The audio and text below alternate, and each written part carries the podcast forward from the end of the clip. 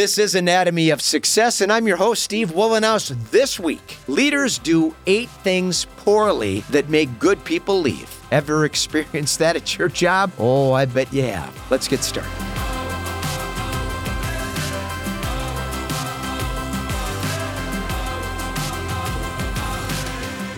Welcome to Anatomy of Success, where each week we discuss topics that are relevant to what I call my four tenets of equanimity, which are, if you're new here, better health, healthy relationships, and healthy intimate relationships, along with more satisfying work. When we focus on those broad buckets of things and all the topics that pertain to those subjects, we start to move in the direction of focusing on things we can do each and every day to stimulate joy, happiness, being present, physical activity, mental activity, and moving in the direction of a more positive positive life. Please subscribe to our YouTube channel, subscribe to our audio podcast, and then swing over to weatherology.com. Grab the Weatherology mobile app, it is free, and then find me on my social media accounts under About Us.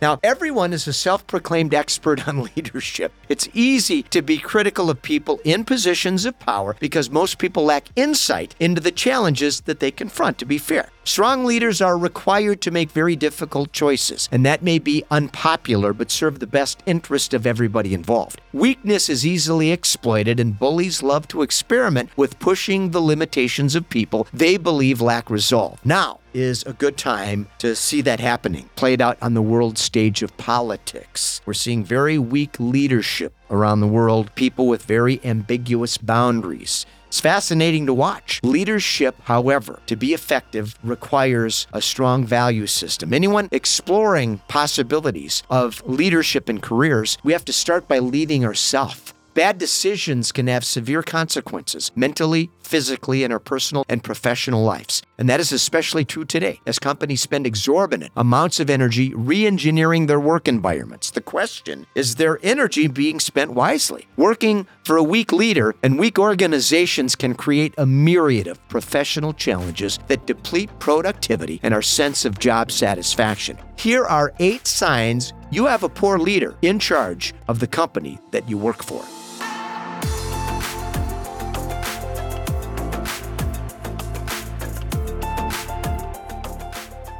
Poor chemistry. Now, every business has a few people that love to whine. It's human nature. However, when dissent is ubiquitous and the animus is aimed at leadership, there's a problem. People are entitled to complain occasionally, but if the general sentiment is the organization lacks good leadership, you're in trouble. Teams disintegrate with lack of direction, and the company suffers financially when leadership is weak.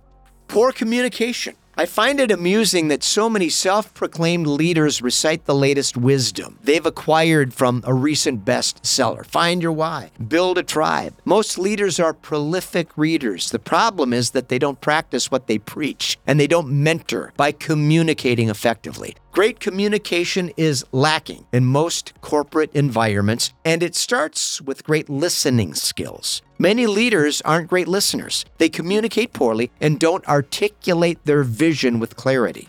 Poor retention. Now, when people are running to the fire escape, it's a bad sign. Poor retention and high turnover are a sure sign the organization is struggling. When good people leave on good terms for better opportunities, that's one thing. When people are miserable and there's a mass exodus, that's another story. Make sure the organization you're working for has strong retention and a history of success. People lose motivation quickly when their colleagues run to the door. At Weatherology, my top four team leaders have over 100 years of invested organizational experience, and they are smart enough to bring young, diverse, fresh perspectives into our business, and they stick around.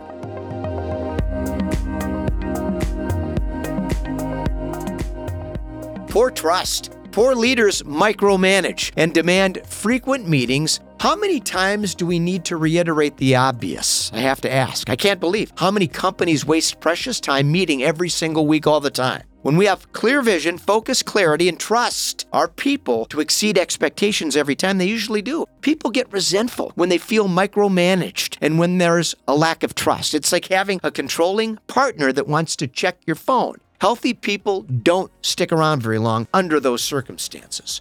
Poor vision. When the organization has a clear purpose and the vision is clear, people are productive and very enthusiastic. It's easy to get excited about a person with clarity and conviction, especially when their track record is impeccable. Show me a leader without vision, and I will show you a person that lacks inspiration and focus. When teams lack focus, they drift in the direction of arbitrary parameters that make work very frustrating. Pick a business with crystal clear vision. That's who you want to work for. Poor priorities. Many leaders lack the ability to clearly define what's expected of their teams. When we fail to set deadlines, offer vague details, and neglect communicating with a clear vision, people get frustrated and confused. To prevent misunderstanding, we need to communicate our priorities clearly and make sure expectations are spelled out in detail. When people don't know what the priorities are, they get frustrated, which leads to confrontation based on assumptions.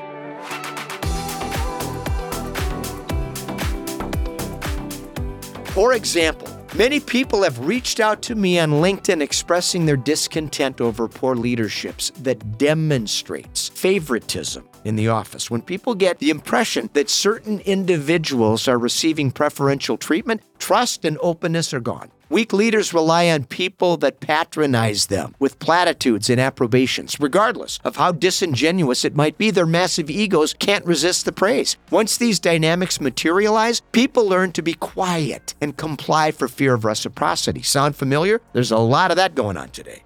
Poor contributions. When leaders are glorified bullies, the organization lacks diversity of opinion. People learn to remain silent, and lack of contribution creates an echo chamber of conformity. Bullies publicly humiliate people and trample on people's emotions. It's the most obvious sign of bad leadership. A person with no emotional intelligence or self awareness ensures very little contribution from their valuable team members.